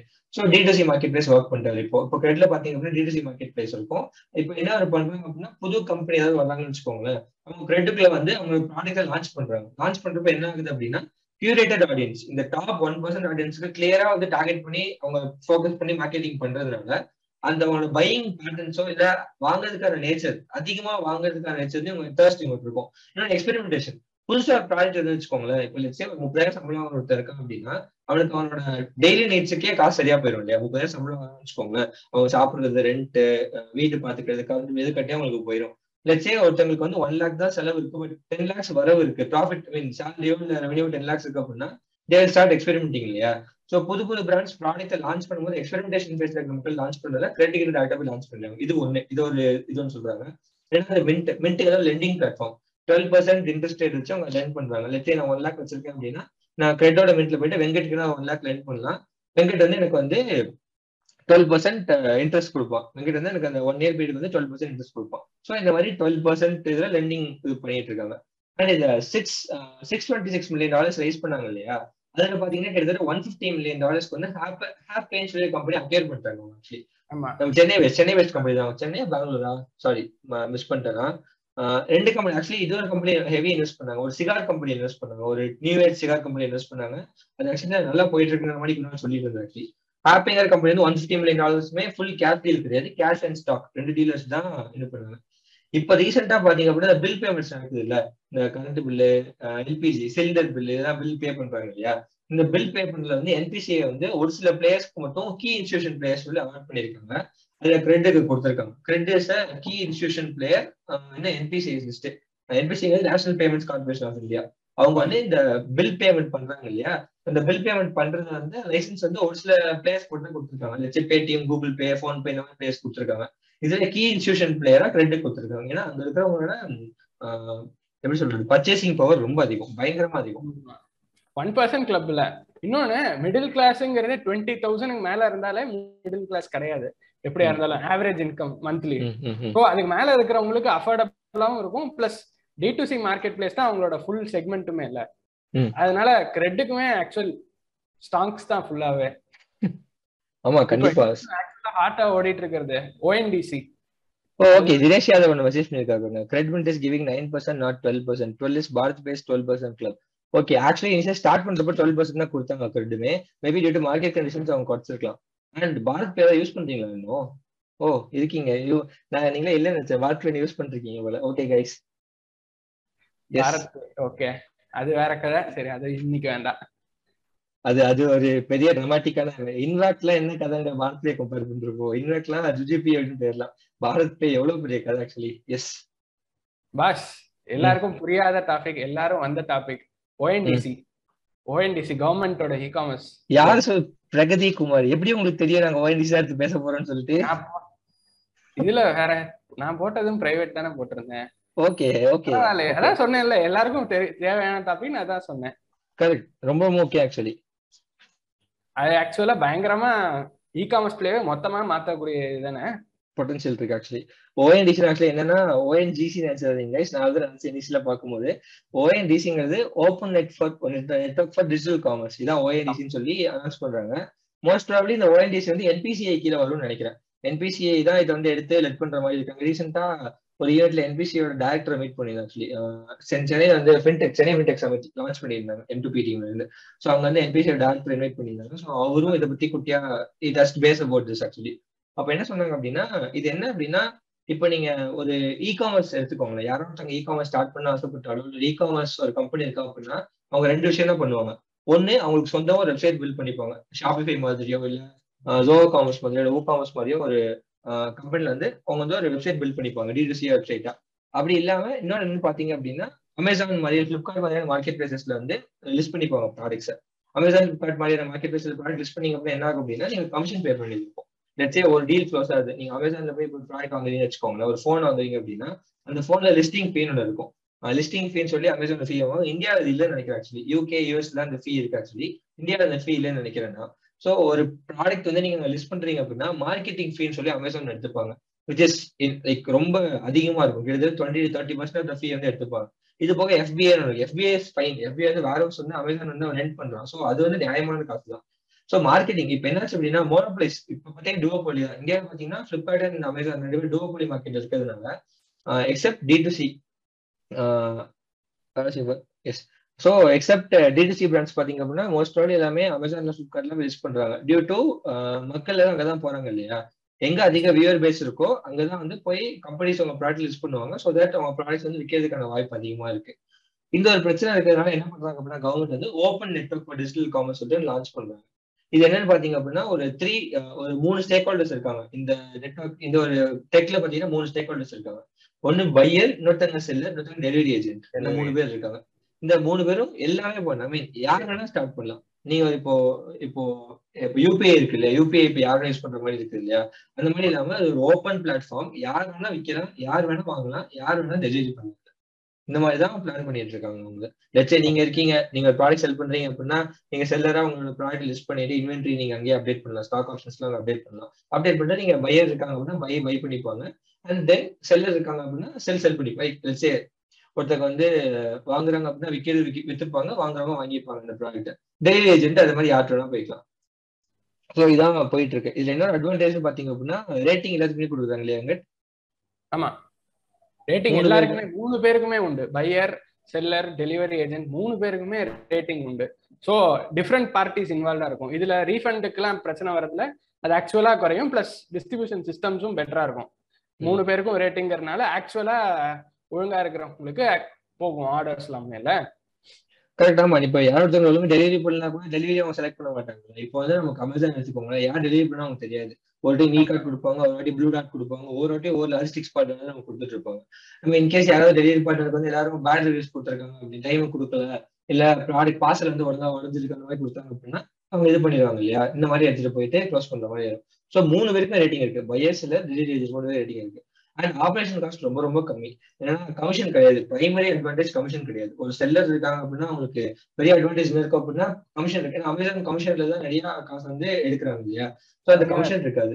ரெவன்யூ, பிரைமரி ரெவன்யூ சொல்லலாம், அதுன்னு சொல்லலாம். And maintenance fee government run பண்ண போறதுனால மெயின்டெனன்ஸ் ஃபீன்னு சொல்லிட்டு கவர்மெண்ட் எதுவும் பெருசாக எடுக்க போகுது. அண்ட் லிஸ்டிங் ஃபீ கிடையாது, லிஸ்டிங் ஃபீயும் கிடையாது, லிஸ்ட் பண்றது தனியா காசு இருக்கணும் அது மாதிரி கிடையாது. அண்ட் இந்த மார்க்கெட்டை பாத்தீங்கன்னா, இந்த மார்க்கெட் கண்டிஷன் பாத்தீங்க அப்படின்னா ஃபினான்ஸ் இயர் 2021ல ஓவரால் இகாமர்ஸ் மார்க்கெட்டோட சைஸ் பாத்தீங்கன்னா $38 billion. அதே இது 2026 பாத்தீங்கன்னா $140 billion மாறுது, கிட்டத்தட்ட 4 மடங்கு அதிகமா மாறுது. 4 times வந்து வெறும் 5 yearsல வரப்போகுது. ஸோ இதோட ஸ்கேல் எப்படி யோசிச்சு பாருங்க. எண்ட் ஆஃப் 2026 இந்த ONDC மட்டும் சக்சஸ்ஃபுல். யூபிஐ ஒரு பெரிய ஹிட், கவர்மெண்ட் என்டிட்டில இருந்து ஒரு ப்ராடக்ட் வந்து பயங்கர ஹிட் ஆச்சுன்னு கேட்டீங்கன்னா யூபிஐ மட்டும்தான். இது மட்டும் இல்ல, மாதிரி நிறைய ப்ராடக்ட்ஸ் இருக்கலாம், பட் சூப்பர் ஹிட்னு பாத்தீங்கன்னா யூபிஐ தான். ஏன்னா யூஎஸ்ல இல்ல யூகேல இருக்கிற மக்களும் யூபிஐ பார்த்து ஏதோ ஃபியூச்சரிஸ்டிக் டெக்னு நினைச்சிட்டு இருக்காங்க. டெக் தான் ஆக்சுவலி அது, அண்ணன் பார்த்துட்டு இருக்காங்க. ஏன்னா அவங்கெல்லாம் வந்து ஒரு பேமெண்ட்ஸ் அனுப்புறாங்க அப்படின்னா ரிசீவ் பண்றதுக்கு 2 to 3 years இருக்கும். யூபிஐ இப்படி டக்குங்க போனதுனால இப்ப ரீசெண்டா கூட ட்விட்டர் மக்கள் நிறைய போஸ்ட் பண்ணிருந்தாங்க. நேற்று துபாய் போயிருந்தேன், துபாய் போயிருக்கும் போது தான் நம்ம ஊரோட மகிமை எனக்கு புரியுதுன்னு போஸ்ட் பண்ணியிருந்தாங்க. இப்ப துபாய் கவர்மெண்ட் அதை பார்த்து ஆக்சுவலி அடாப்ட் பண்றாங்க. துபாய் கவர்மெண்ட் வந்து யூபிஐ வந்து அடாப்ட் பண்ண ஸ்டார்ட் பண்ணிருக்காங்க. துபாயில் நீங்க கூகுள் பே யூஸ் பண்ற மாதிரி ஸ்டார்ட் பண்ணிருக்காங்க. ஸோ இவங்களோட ஃபோர்காஸ்டிங் என்னன்னு பாத்தீங்க அப்படின்னா 2027ல 1 million செல்லர்ஸ் ஆன்போர்ட் பண்ண போறாங்க, அண்ட் 90 million பையர்ஸ் ஆன்போர்ட் பண்ணதான் பிளான் பண்ணிருக்காங்க. 9 கோடி பையர்ஸ் அண்ட் 10 லட்சம் செல்லர்ஸ் வந்து உள்ள கூட்டிட்டு உங்களோட பிளான். டெக்கெல்லாம் இதுல ஆக்சுவலா டெக்கோட டிஸ்ட்ரிபியூஷன் தான் இதுல ஆக்சுவலா முக்கியம் இல்ல. இது ஃபுல்லா டிஸ்ட்ரிபியூஷன் ப்ராப்பரா வந்துச்சு. யூபிஐ இப்ப எந்த அளவுக்கு இருக்கோ அதோட நல்லா இருந்துச்சு அப்படின்னா பெட்டரா இம்ப்ளிமெண்ட் ஆகும்ல. ஆனா எனக்கு என்ன இல்ல ப்ராப்ளம் தெரியுது அப்படின்னா யூபிஐ வந்து ஒரு பேக் அண்ட் சொல்யூஷன். ஓகேயா, யூபிஐங்கிற பேக் அண்ட் சொல்யூஷனை கூகுள் மாதிரி கம்பெனிஸோ இல்ல ஃபிளிப்கார்ட் ஃபோன்பே ஒன்னு ஃபிளிப்கார்ட் ஃபோன்பே மாதிரி கம்பெனிஸோ இல்ல கிரெட் மாதிரி கம்பெனிஸோ வந்து ஃப்ரண்ட் அண்ட் ஜென்ரலி ஒரு கவர்மெண்ட் ப்ராடக்ட் என்ன ப்ராப்ளம் இருக்கும் அப்படின்னா யூசர் இன்டர்ஃபேஸ் சூப்பரா இருக்காது. ஐஆர்சிடிசி எடுத்துக்கோங்க, டிக்கெட் புக்கிங்க்கு வந்து அந்த எக்ஸ்பீரியன்ஸ் பாத்தீங்கன்னா ரொம்ப ஒஸ்டா இருக்கு. அதே இது ஒரு எக்ஸிகோலையோ இல்ல ரெட் ட்ரெயின் அனௌன்ஸ் பண்ணி அவங்க பண்றாங்க. அது நமக்கு அந்த யூசர் எக்ஸ்பீரியன்ஸ் நல்லா இருக்கு. அதுக்காக அது சீக்கிரம் நம்ம அப்ளிகேஷனுக்கே போறோம். கவர்மெண்ட் வந்து எப்படி யூபிஐ பேக் எண்ட்ல சூப்பரா பண்ணாங்களோ இந்த ஓஎன்ஜியோட ஃப்ரண்ட் எண்டையும் நல்லா ரிசால்வ் பண்ணாங்க. டாப் டெக் ஏஜென்சியை ஹையர் பண்ணி இந்த ஃப்ரண்ட் எண்ட் சூப்பரா பில்ட் மட்டும் பண்ணிட்டாங்கன்னு வச்சுக்கோங்களேன். இந்த ப்ராடக்ட் சூப்பர் ஹிட் ஆகுதுக்கான சான்ஸ் அதிகமாவே இருக்கு. ஆக்சுவலி எப்படி இருக்குங்கிறத பாக்கலாம் எப்படி போகுதுன்னு. ரைட், அடுத்து பார்த்தோம்னு வச்சுக்கோங்களேன். நெக்ஸ்ட் நியூஸ் வந்து ஈலான் மஸ்க் ரிசெஷனுக்கு எப்படி ரியாக்ட் பண்ணியிருக்காரு, ரிசெஷன் ஏன் வேணுமா வேண்டாமா என்ன சொல்றாரு அப்படிங்கிறதான் பார்க்க போறோம். ஈலான் மஸ்க் யாரோ ஒரு ட்விட்டர் யூசர் கேட்டிருக்காங்க ரிசெஷன் எப்படி இருக்க, இதை பத்தி என்ன பண்ண போறோம் அப்படின்ட்டு. அவர் என்ன சொல்லுவாரு ஆஸ் அன் ஆண்டர்பிரனர் நினைப்பீங்க, ஐயோ கஷ்டப்பட போறோமே நமக்கும் ஃபண்டு தேவை அப்படின்ட்டு. தேவை, இது நமக்கு நிறைய பேர்கிட்ட வந்து அவர் என்ன சொல்றாருன்னா தேவை, எக்கோ சிஸ்டமுக்கு இது ரொம்ப தேவை, அதனாலதான் நிறைய பேர்கிட்ட வந்து தேவையே இல்லாம காசு போயிட்டு இருக்கு. அவரே கோட் பண்ணணும் அப்படின்னா, many fools are getting capital right now. இது வந்ததுனால இன்னும் லூக்ரேட்டிவான கேபிட்டல் போயிட்டு ஆக்சுவல் ஹார்ட் ஏர்ன்ட் மணி இப்பதான் தெரியும். கோவிட்ல வந்து ஹார்ட் ஒர்க்குங்கிற இதுவே கிடையாது அப்படின்னாரு. இந்த மாதிரி லே ஆஃபுக்கும் ஃபர்ஸ்ட் வந்து லே ஆஃப்ஸ் எல்லாம் இருக்காது அப்படிங்கிற மாதிரி லாங்குவேஜ்ல பேசிட்டு இருந்தாரு. ஆனா அதுக்கப்புறம் வந்து சொல்லிட்டாரு பிராங்கா, எல்லாரும் ஒர்க் ஃப்ரம் ஹோம் வரணும், மோர் யுவர் சீனியர், இன்னும் நீ வந்து வீட்டுக்கிட்ட இருக்கணும், முடிஞ்ச அளவு வீட்டுக்கிட்ட எல்லாருமே இருக்க பாருங்க. 40 hours ஒர்க் வீக்ஸ் இருக்கும். நோ, இது நீ நாளைக்கு வரல அப்படின்னா ரிசைன் பண்ணிட்டு நாங்க அசைன் பண்ண போறோம் அப்படின்ட்டு. லே ஆஃப் பெர்சன்டேஜ் என்னன்னா 10% லே ஆஃப்ஸ். ஆனா மேனுபேக்சரிங்ல ஒத்தால குறைக்க மாட்டாங்க, ஏன்னா டார்கெட்ஸ் பண்ணணுங்கிறதுனால. கண்டிப்பா நியூ ஹையர்ஸும் இருக்காது அப்படின்ட்டாங்க. அதனால ஸ்டாக்கும் டவுன் ஆயிடுச்சு. இது எப்படி ஆச்சு அப்படின்னா, எல்லாரும் சீனியர் மெயில் எழுதியிருந்தாரு. ஏன்னா ரூட்டர்ஸ் இருக்காங்களா, ரூட்டர்ஸ் தான் வந்து குளோபலி வந்து இந்த மாதிரி இன்சைட் ரீமர்ஸ் எல்லாம் கொஞ்சம் லீக் பண்ற மக்கள். ரூட்டர்ஸ் வந்து அது ஒரு ஆர்டிகல் அனௌன்ஸ் பண்ணாங்க. என்ன அப்படின்னா, அவங்க சீனியர் எக்ஸிக்யூட்டிவ்ஸ்க்கு வந்து ஹையரிங்க பாஸ் பண்ணுங்க, ஜாப் கட்ஸுக்கு ப்ரிப்பேர் ஆகிக்கோங்கன்னு சொல்லி இது மாதிரி போட்டிருந்தாங்க. இதை சொல்லி இந்த ஆர்டிகல் வெளியே வருது, டெஸ்லா ஷேர் 8.5% டவுன் ஆயிடுச்சு. மொத்தமா 8.5% டவுன் ஆயிடுச்சு ஷேர்ஸ் மொத்தமா. அதுக்கப்புறமா இதெல்லாம் பார்த்துட்டு தான் ஒரு யூசர், ஒரு ட்விட்டர் யூசர் வந்து மெசேஜ் பண்ணி ஒரு ட்வீட் போட்டிருந்தாரு.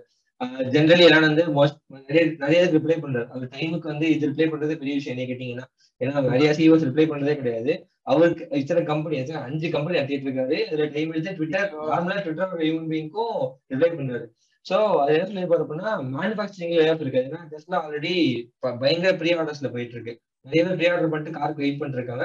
சோ ஆன் மேனுபேக்சரிங் யூனிட்ல இருப்பாங்க இல்லையா, சப்ளை மீன் எப்படி சொல்றது, அசம்பிளி லைன்ல இருக்கிற யாருக்கும் வேலை போகாது, ஸ்பெஷலிஸ்டுக்கும் வேலை போகாது அப்படின்னு சொல்லிட்டாங்க. ஒரு பர்டிகுலர் ஸ்பெஷலிஸ்டா இருக்காங்க அப்படின்னா அவங்களுக்கும் வேலை போறதுக்கான சான்ஸ் ரொம்ப கம்மி. And minimum 40 hours which is normal இல்லையா, 8 hours per dayங்கிறது தான் நார்மல். சோ அது ஒன்றும் பெரிய விஷயம் இல்லை. ஆனா அதே ரொம்ப ஓவர் பொஷனைஸ் பண்ணி பேசிட்டாங்க ட்விட்டர்ல ஃபுல்லாவே. அண்ட் ஆபீஸும் ஃபேக்டரியில தங்கி தூங்கி வேலை பார்த்த கதையெல்லாம் இருக்கு. அப்படி இருந்தனால தான் கம்பெனி எவ்வளவு 22 ஆமா 22 ஃபர்ஸ்ட் ஸ்டார்ட் அப் பண்ணார்ல x.com. அப்போ வந்து 22 ஹார்ஸ் ஒர்க் பண்ணுவாராம். இன்ஜினியர்கிட்ட வந்து சொல்லியிருப்பாரான், நீ காலையில வரும்போது என்னை எழுப்பி விடு அப்படின்பாரான். அவன் வரத்துக்கு என்ன டைம் இருக்குமோ அதுக்கு 2 மணி நேரம் முன்னாடி தூங்கிட்டு இருப்பாரான். அவன் வந்தோடனே எழுப்பி விட்டு திருப்பி ஒர்க் பண்றாப்ல. அந்த ஃபுல் பிளாட்ஃபார்ம் ரெடி பண்ணும் அப்படிங்கிறதுனால ஃபர்ஸ்ட் ஸ்டார்ட் அப்புக்கு அவர் அப்ப அதுல சிடிஓவா இருந்தாரு. அப்படி ஒர்க் பண்ணி இப்ப டெஸ்லாக்கும் ஃபேக்டரியிலேயே தூங்கி அங்கேயே ஒர்க் பண்ணி. இப்ப நீங்க எங்க தங்குறீங்க அப்படின்னு கேட்டும் போது கூட இங்கதான் இருக்கிறேன், கான்ஃபரன்ஸ் ரூம்ல படுத்துருவேன் அப்படிங்கிறப்பல கை காமிச்சிருந்தாரு. இப்ப கூட அவர் வீடே சின்ன வீடுதான் போல் இருக்கு. அவர் பேர்ல வீடு இல்லைங்கிறப்பலதான் சொல்லிட்டு வாடகை வீடு, வாடகை வீட்டுல இருக்காரு. டெஸ்லா ஃபேக்டரி கிட்ட, சாரி ஸ்பேஸ் எக்ஸ் ஃபேக்டரி கிட்ட வாடகை வீட்டுல இருக்காரு. மெக்சிகோல ஸ்பேஸ் எக்ஸோட பிளான்ட் இருக்கு இல்லையா, டெக்சாஸ்ல இருக்கு. அங்க கிட்ட வீடு வந்து அந்த வீட்டோட வருஷ வாடகையே வந்து 150K தான் நினைக்கிறேன். அது ஏதோ ஒரு ரீசெண்டா அதை பத்தி கூட ஆர்டிகல் தான் இருந்துச்சு. அண்ட் இது சொல்லியிருந்தாரு, ஆபீஸ் எங்க இருக்கோ அங்கதான் வீடு இருக்கணும், ரிமோட் ஒர்க் தான் இருக்கக்கூடாது. நீங்க வந்து ஒரு கொஞ்ச நாள் வேலைக்கு வரல அப்படின்னா உங்களை வேலையை தூக்கிடும் அந்த மாதிரி சொல்லி இது பண்ணிட்டாரு. அவர் வந்து அவர் வெளியேஷன் கம்பெனில தான் வாழ்ந்தாரு வெங்கட் சொன்ன மாதிரி. அதனாலதான் ஆக்சுவலி ஜஸ்டா 2 வாட்டி பேங்க் போச்சு. 2 times it went like 2 day. இப்ப நம்ம ரன்வே பத்தி பேசணும் இல்லையா, அவர் 2010 ஒரு இன்டர்வியூ சொல்லியிருப்பாரு, 2 weeks ரன்வே வச்சுதான் அந்த கம்பெனி ரன் பண்ணிருக்கோம். வெறும் 2 வாரத்துல நம்ம ஒழுங்கா ப்ரொடக்ஷன் நடக்கல அப்படின்னா கம்பெனி சோழி முடிஞ்சு அந்த லெவல் வரைக்கும் கம்பெனி போய் அதுக்கப்புறமா இருந்துச்சு. அண்ட் லாஸ்டா அவன் சூப்பரா முடிச்சிருப்பாரு. ஆக்சுவலி என்ன அப்படின்னா, நிறைய பேர் சொல்லியிருப்பாங்க இந்த மாதிரி எதுக்கு எல்லா கம்பெனிஸும் வந்து இந்த மாதிரி நிறைய கம்பெனிஸ் பண்றது இல்லை, நீங்க மட்டும் பண்றீங்கன்னு கேட்கறப்போ சொல்லியிருப்பாங்க. ஒரு நட்சத்திரம் When was the last time they shipped a great new product? இதே சோழியை முடிச்சுட்டு அனுப்பிட்டார். Okay guys bye take care அப்படி அனுப்பிட்டார். பயங்கர பாஸ். அந்த ஒரு இன்டர்னல் டெக் இமெயில் இருந்துச்சுல்ல, அதை மக்களுக்கு காட்டுவோமா?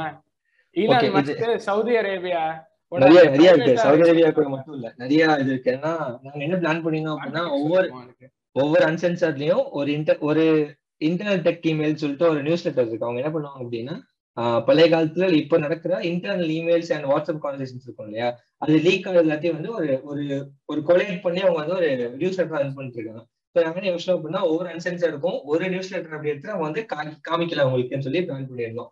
ஸோ இப்போ நான் வந்து எலன்மஸ்க்கு வந்து கொஞ்சம் பேர்கிட்ட பேசின இமெயில்ஸ், ஆர்பிஐபியோட கோஃபவுண்டர், அப்புறம் லாரி பேஜ் கூகுளோட கோஃபவுண்டர், அவங்க கிட்ட பேசின கொஞ்சம் இமெயில்ஸ் அண்ட் வாட்ஸ்அப் கான்வர்சேஷன் தான் உங்களுக்கு நான் காட்டுறேன்.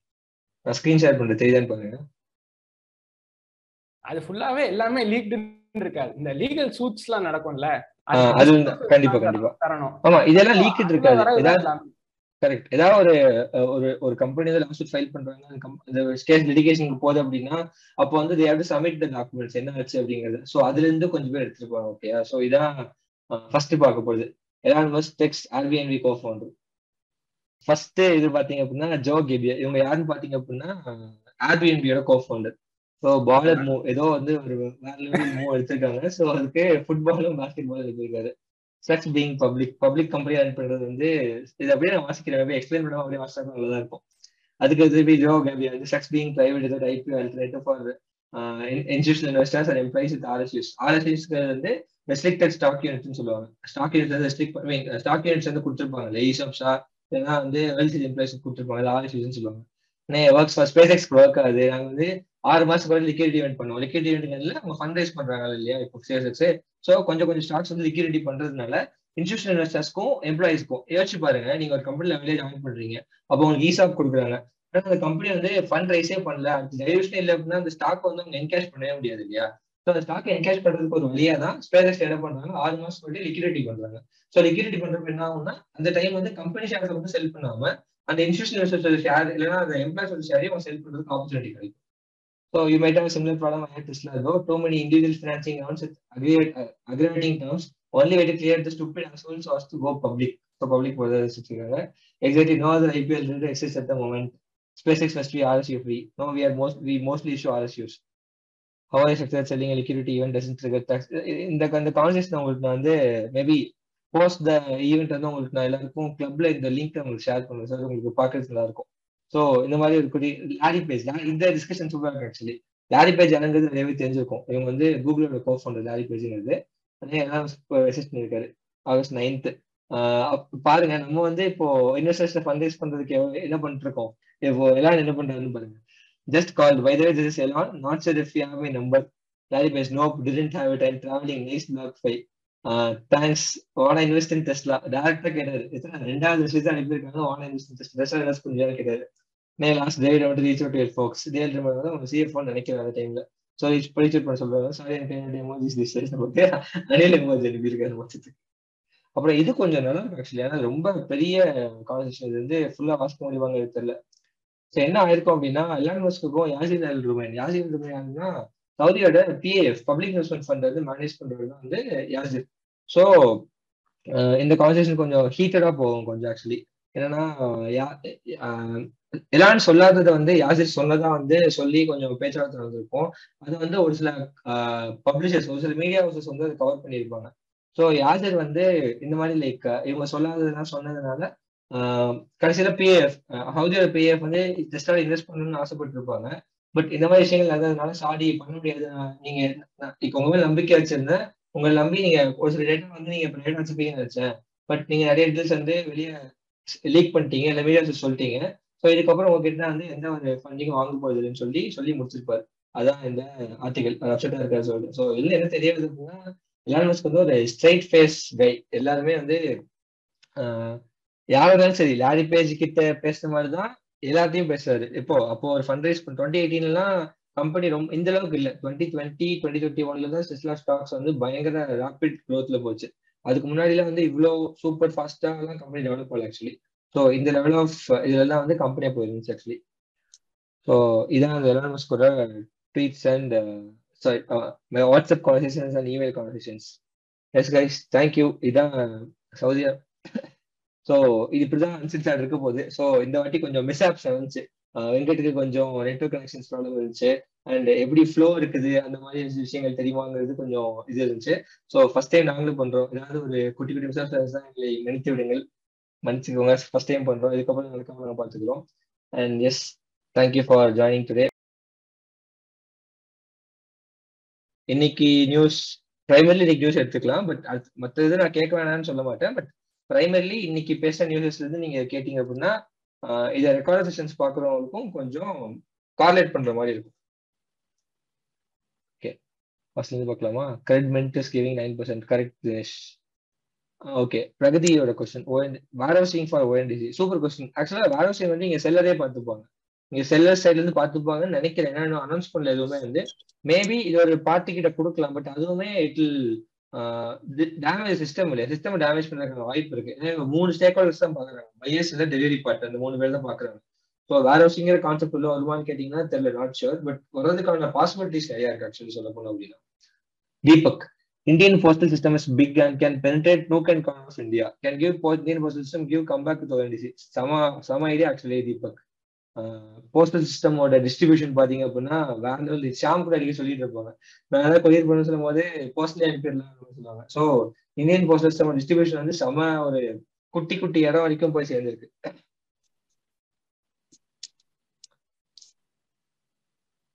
Show Bill Gates Elon Musk I messages chat on climate issues. நாங்கள் மேபி நெக்ஸ்ட் டைம் அதை நாங்கள் கால் ட்ரை பண்றோம். தினேஷ் பார்த்துருக்கீங்கன்னு நினைக்கிறேன், பார்த்தீங்கன்னா நீங்க கூட ஷேர் பண்ணுங்க.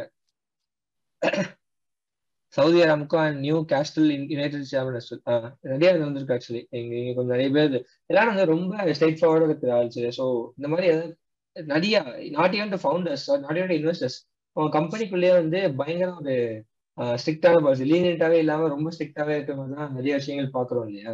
ஓகே, ஸோ கிஷோர், ரெசெஷன் அடுத்த 18 months இருக்கும்னு தெரியும், முடிஞ்ச உடனே நார்மல் போகுமா இல்ல இழுத்து அடிச்சிருமா?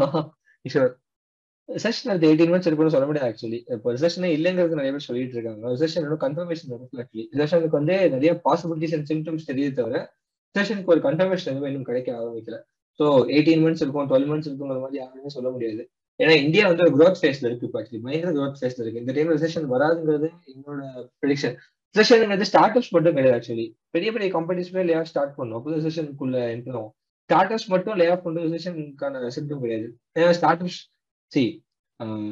even though startups employs a portion of population of Indian population, they are not holding a huge share. Yeah, still corporates and enterprises like TCS, Tata group of companies and Ambani group of companies na nariya makkalukku vandu vaanga kudutirukanga. Ivanga yarum affect agave illa. So recession la epo start aagum appadina indha mari periya periya corporates um nariya per vandu layoff panna start pannuvanga. Ena recession la adha epo recession epo thiruma start aagum, or end consumer ala or product afford panna mudiyama porumbodhu புது products வாங்குறதுக்கான விஷயங்கள் demand குறையும் generally. So demand குறையிறப்ப supply குறையும், supply குறையிறப்ப என்ன யோசிச்சு பாருங்க, ப்ராடக்ட் சப்ளை குறையுது, ப்ராடக்ட் டிமாண்ட் குறையிறப்ப சப்ளை வந்து பண்ண மாட்டாங்க, இருக்கிற ப்ராடக்ட் எடுத்தாலும் வாங்குவாங்க யாருமே. ஸோ மேனுஃபேக்சரிங் எதுவுமே நடக்காது. ஸோ மேனுஃபேக்சரிங் நடக்காதனால மேனுஃபேக்சரிங்ல சும்மா இருக்கிற சப்ளை அந்த அசைன்மெண்ட் சும்மா இருக்கவங்க லே ஆஃப் பண்ண ஸ்டார்ட் பண்ணுவோம். இப்படிதான் சிஸ்டம் ஸ்டார்ட் ஆகும். இதே தான் applies to any company, not even manufacturing company. எல்லா கம்பெனிக்கும் சப்ளை டிமாண்ட் இல்லை, சப்ளை அதிகமா இருக்குங்கிறப்போ கொஞ்சம் கொஞ்சமா லே ஆஃப் பண்ண ஸ்டார்ட் பண்ணிட்டே இருப்பாங்க. When will finish when Russia war? தெரியலப்பா, இதெல்லாம் வந்து எங்களுக்கு தெரியல. ரஷ்யா வந்து வாங்குறது இது வந்து ஸ்கோப் ஆஃப் ஆன்சரிங்லேயே இல்லை. இது வந்து பெரிய ஒரு கேள்வி. Sorry guys. கிரிப்டோக்கு இந்தியா ஸ்டாண்ட் என்ன என்ன என்னங்க அண்ணா டைலமால இருக்காங்களா against Web3? Indian government stand பாயிண்ட்ல கேட்டீங்க அப்படின்னா தேர் ஸ்டில் எக்ஸ்ப்ளோரிங் தான். இப்போ ரீசெண்டாக கூட ஒரு கவர்மெண்ட் மீட்டிங் நடந்துச்சு, அப்போ கூட என்பிசிஐ கூட பேசிட்டு இருக்கும்போது நிறைய ரெகுலேஷன்ஸ் பேசிட்டு இருந்தாங்க. அப்போ ஆர்பிஐக்கு வந்து இதை வந்து கொடுக்குற மாதிரி ஏதோ ஆர்பிஐ தான் வந்து இது பண்ணிட்டு இருக்காங்க. ஸோ அவங்க எதுவும் அனௌன்ஸ் பண்ண போறாங்க மாதிரி சொல்றாங்க, பட் இன்னும் கன்ஃபர்மேஷன் எதுவும் கிடைக்கல. ஆக்சுவலி இந்த பாயிண்ட்ல இந்தியன் பாப்புலேஷன் அதாவது பொதுமக்கள் எடுத்தீங்க அப்படின்னா இந்தியன் மக்கள் வந்து ஏதோ முன்னாடி வாசிச்ச மாதிரி ஞாபகம் இருக்கு. Indian people holds around 5% of the total டேம்ங்கிற மாதிரி நினைக்கிறேன். கிரிப்டோ டேம்ல வந்து 5% நம்ம ஹோல்ட் பண்ணணும்னு நினைக்கிறேன். ஏன்னா எல்லாருமே வாங்க ஆரம்பிச்சிட்டாங்க இல்லையா. 96 million companies வந்து ஒரு மூவி டிக்கெட் புக் பண்றப்போ 220 rupees-க்கு நாங்கள் பிட்காயின் சொல்றப்போ அக்ரிசியேஷன் பயங்கரமா இருந்துச்சு. கஸ்டமர் அக்ரிசியேஷன் ஹெவியா இருந்ததுனால நிறைய பேர் ஆன்போர்ட் பண்ணிட்டாங்க. So every one are holding some part of crypto. இப்போ டைம்ல வந்து எல்லாருமே கொஞ்சம் கொஞ்சம் ஹோல்ட் பண்ண ஸ்டார்ட் பண்றாங்க. இதாவது லார்ஜஸ்ட் கிரிப்டோ இன்வெஸ்டர்ஸ் இந்த வேர்ல்ட். கரெக்ட். நம்ம ஏன்னா கண்ட்ரி நம்மளோட பாப்புலேஷன் 1.4 பில்லியன் இருக்கிறதுனால கலெக்டிவா குட்டி குட்டியா ஃபிராக்மெண்டா வாங்கினாலுமே கலெக்டிவா பாக்குறப்போ நம்ம அதிகமா வச்சிருப்போம். அண்ட் ஃபண்ட்ஸுமே அதிகமா இருக்கு. வெப்3 and crypto funds. Anderson Horowitz அப்புறம் நிறைய ஏசி டோம்ஸ் வந்து தே ஆர் இன்டு வெப்3 நவ. வெப்3ங்களோட பொட்டன்ஷியல் வந்து நிறைய எக்ஸ்ப்ளோர் பண்ண ஸ்டார்ட் பண்ணிருக்காங்க. நான் என்ன நினைக்கிறேன், பர்சனலா நினைக்கிறேன் அப்படின்னா 2012-11 பிட்காயின் பத்தி பேச ஸ்டார்ட் பண்ணாங்க. அப்பதான் இந்த இண்டஸ்ட்ரியோட top tech players like Naval and மற்ற மக்கள் எல்லாருமே வந்து இந்த பிட்காயின் கூட வர ஆரம்பிச்சாங்க இல்லையா.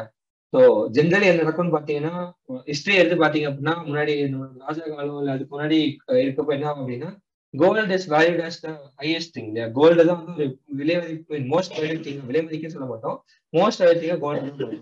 ஸோ என்ன ஆச்சு அப்படின்னா, கோல்டு வந்து ராஜா காலத்துல இருந்து வந்து ஒரு கவர்மெண்ட் கிட்ட, கவர்மெண்ட் ஒரு ராஜ சொல்றது ஒரு கிங்டம்ல இருந்து ஒரு கவர்மெண்ட் கிட்ட போறப்போ கோல்டு யார் அதிகமா வச்சிருக்காங்களோ அவங்க வேல்யூ பண்ண போட்டாங்க. ஏன்னா இந்த மாதிரி சிஸ்டம் தான் நம்ம வளர்த்துருக்கோம். இன்னைக்குமே ஒரு கண்ட்ரி வந்து மணி பிரிண்ட் பண்றது வந்து இட்ஸ் கார்லேட்டட் கோல்டு. அந்த கண்ட்ரியில எவ்வளவு கோல்டு இருக்கோ அதை விட இத்தனை எக்ஸ் வந்து மணி பிரிண்ட் பண்ணிக்கலாம். அந்த மாதிரி ஒரு ஃபேக்டர் வச்சு பண்ணிட்டு இருக்காங்க. ஸோ அதே தான் இங்கே நடக்குது. 1850s, 1900s பாத்தீங்கன்னா கோல்டு அதிகமா வச்சிருந்திருப்பாங்க. அது டிஸ்ட்ரிபியூஷனுக்குள்ள கொண்டு வருவாங்க. டிஸ்ட்ரிபியூஷனுக்குள்ள டிமாண்டை கூட்டணும். ஸோ பொதுமக்கள் கிட்ட கொடுக்குறப்ப ஹைப்பை ஏத்தி டிமாண்டை கூட்டுவாங்க. கூட்டிட்டு இப்போ கோல்டுங்கிறது இன்னைக்கு ஒரு கிராம் 5000 கிட்ட போயிட்டு இருக்கு இல்லையா. ஸோ இந்த மாதிரி கூட்டுவாங்க. அதே தான் பிட்காயினுக்கும் கிரிப்டோக்கும் நடந்துச்சு. 2012 வந்து $1, $2 அந்த மாதிரி தான் வாங்க ஸ்டார்ட் ஆகி இன்னைக்கு $50,000 வரைக்கும் போயிருக்கு. ஸோ ஏர்லியா மக்கள் இன்ஃபுளுன்ஷியலா இருக்கிற மக்கள் நிறைய பேர் வாங்க ஆரம்பிக்க அப்படியே டிராவல் ஆகிட்டே வந்து இன்னைக்கு பொதுமக்கள் கையில கொடுக்குறாங்க. கொடுக்குறப்ப என்ன அப்படின்னா டிஸ்ட்ரிபியூஷன் ஹெவியா இருக்கும். அவங்க எல்லாரும் ஒரு 1 கோடி ரூபாய்க்கு வாங்குறாங்க அப்படின்னா 1 கோடி ரூபாய் 1 ரூபாய்க்கு வாங்குவோம். ஸோ இந்த $1 அவங்க பாக்கெட்டுக்கு போயிடும். இது வந்து ஒரு பெரிய விஷயம். குட்டியா ஒரு இதை சொல்ல முடியாது. தனி வீடியோ நம்ம அப்லோட் பண்ண ட்ரை பண்ணுறது பத்தி நீங்க சொல்றது புரியுது. ஸ்டார்ட் அப்ஸ் லே ஆஃப் பண்ண செஷன் ஸ்டார்ட் ஆகாது. கார்பரேட் லே ஆஃப் பண்ணும்போது தான் ஸ்டார்ட் ஆகும். இன்ஃபர்ஸ்ட் 80,000 இந்த மாதிரி. Oh resignation mean maybe 80,000 resignations இருக்கா? ஓகே. பட் அவங்களோட எம்ப்ளாயி கவுண்ட் பாக்குறப்போ அது ஹெவியா இருக்கும் இல்லையா. எம்ப்ளாயி கவுண்ட் கம்பேர் பண்றப்போ 80,000 பெரிய கவுண்டா இருக்கும்போது தெரியல. ஸ்டார்ட் அப்ஸ்ல வந்து ஸ்டார்ட் அப்ஸ் வந்து லே ஆஃப் பண்றது பாத்தீங்கன்னா 40%, 50% அந்த லெவலுக்கு வந்து அவங்க வேலை தூக்கிட்டு இருக்காங்க. Crypto linked to layoffs. Ama correct. This is the point. Coinbase is since close to 1,000 offers and no number of lawsuits on crypto platforms is at all-time high in the US. Coinbase oda valuation nearly பாதி ஆயிடுச்சு. Actually it slashed into half right now. And India la வந்து recently ஒரு page போயிட்டு இருந்துச்சு. India la highest package கொடுத்தது வந்து Coinbase தான். ஒரு tech guy-க்கு வந்து Google, Microsoft oda highest package கொடுத்தது Coinbase தான். ஆனா இப்போ ஆஃபரை வேல்யூ பண்ணாம ஆஃபர் ஆயிடுறது வந்து இதுல வரவானாங்கன்னு சொல்லிட்டாங்க. ஈவன் கொஞ்சம் ஸ்டாப் பண்ற மாதிரியே இருக்கு கிட்டத்தட்ட.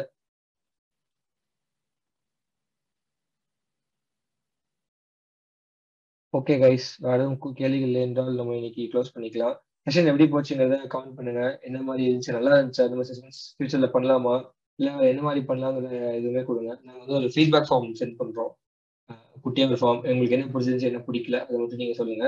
ஸோ தட் நாங்கள் ஐட்ரேட் பண்ணிக்கிறதுக்கு எங்களுக்கு ஈஸியா இருக்கும். நாங்கள் என்ன பண்ணணும் என்ன பண்ணக்கூடாதுன்னு தெரிஞ்சுக்கிறதுக்கு எங்களுக்கு கொஞ்சம் ஹெல்ப்ஃபுல்லா இருக்கும். மற்ற செஷன் எப்படி போச்சுன்னா குட்டி ஃபீட்பேக் குட்டி நல்லா இருக்கும். சாட்ல ஏதாவது எப்படி இருந்துச்சு, உங்க ஏதாவது கத்துக்கிட்டீங்களா, இன்னைக்கு ஏதாவது தெரிஞ்சுக்கிட்டீங்க, தெரிஞ்சுக்கிட்டீங்களா, இன்னைக்கு கத்துக்கிறதா எதுவும் இருக்குல்ல, ஏதாவது தெரிஞ்சுக்கிட்டீங்களா இன்னைக்கு. Naveen awesome, keep doing, thanks a lot.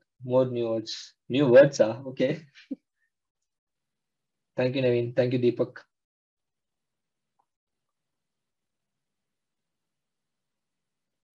Learned a lot, would have loved it be a little more conversational. Yes, correct. Actually romba facts ende mo fact ah kudutha mari irundhuchu, numbers and percentage kudutha mari irundhuchu. Or vishayatha eduthu kada mari eduthu panna konjam nalla irukum. Kandipa improve pandrom this. Great decision, but the format has to be changed a little. I'll share my feedback in the super sure with the next. Thank you. Kesi got into startup world fully. இதுக்கே வா, இன்னும் எவ்வளவு பார்க்க வேண்டியது இருக்கு கெசி. இதெல்லாம் வந்து not even 1% actually. இன்னும் நிறைய பார்க்க வேண்டியது இருக்கு. we'll learn.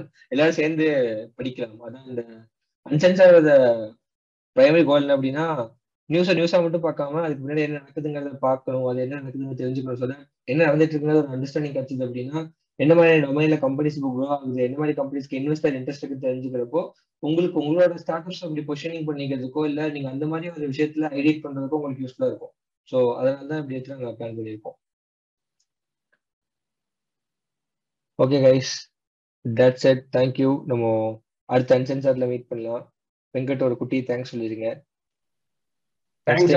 சாரி இன்கன்வீனியன்ஸுக்கு சாரி. நான் அடுத்த வாட்டி டிவைஸ் கொஞ்சம் பிரச்சனை, நெட்வொர்க்கும் பிரச்சனை, அடுத்த வாட்டி அதை சால்வ் பண்ணிடுறேன். Sorry, really sorry for the inconvenience guys, but thanks for showing up and இவ்வளோ பேஷண்டா கேட்டதுக்கு. இன்னும் நிறைய கான்டென்ட்டோட வரும் அடுத்த வாரம் கண்டிப்பா. ஒன் ஹவர் போனதே தெரியல. Very informative. Good night. Next uncensored எப்போ?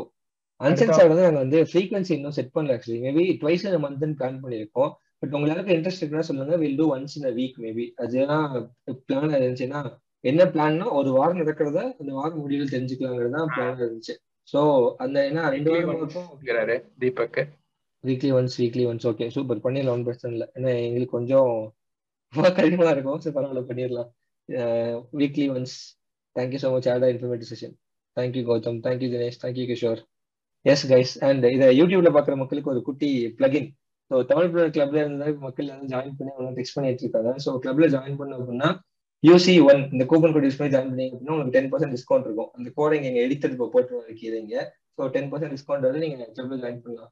கிளப்ல இந்த மாதிரி நிறைய ஆக்டிவ் கான்வர்சேஷன்ஸ் பிளஸ் நிறைய ஈவெண்ட்ஸ் கண்டக்ட் பண்ணோம். Forward talks, master class, games conduct பண்ணோம். என்னோட வெப்சைட் லிங்க் நாங்கள் கீழே டாக் பண்ணோம். ஸோ நீங்க கிளிக் பண்ணி என்ன கிளப்போட ஆஃபரிங்ஸ் என்ன இருக்குங்கிறது நீங்க பார்த்துக்கலாம். எஸ், அடுத்த அன்சென்சார்டில் சந்திப்போம். Bye guys, take care. Good night.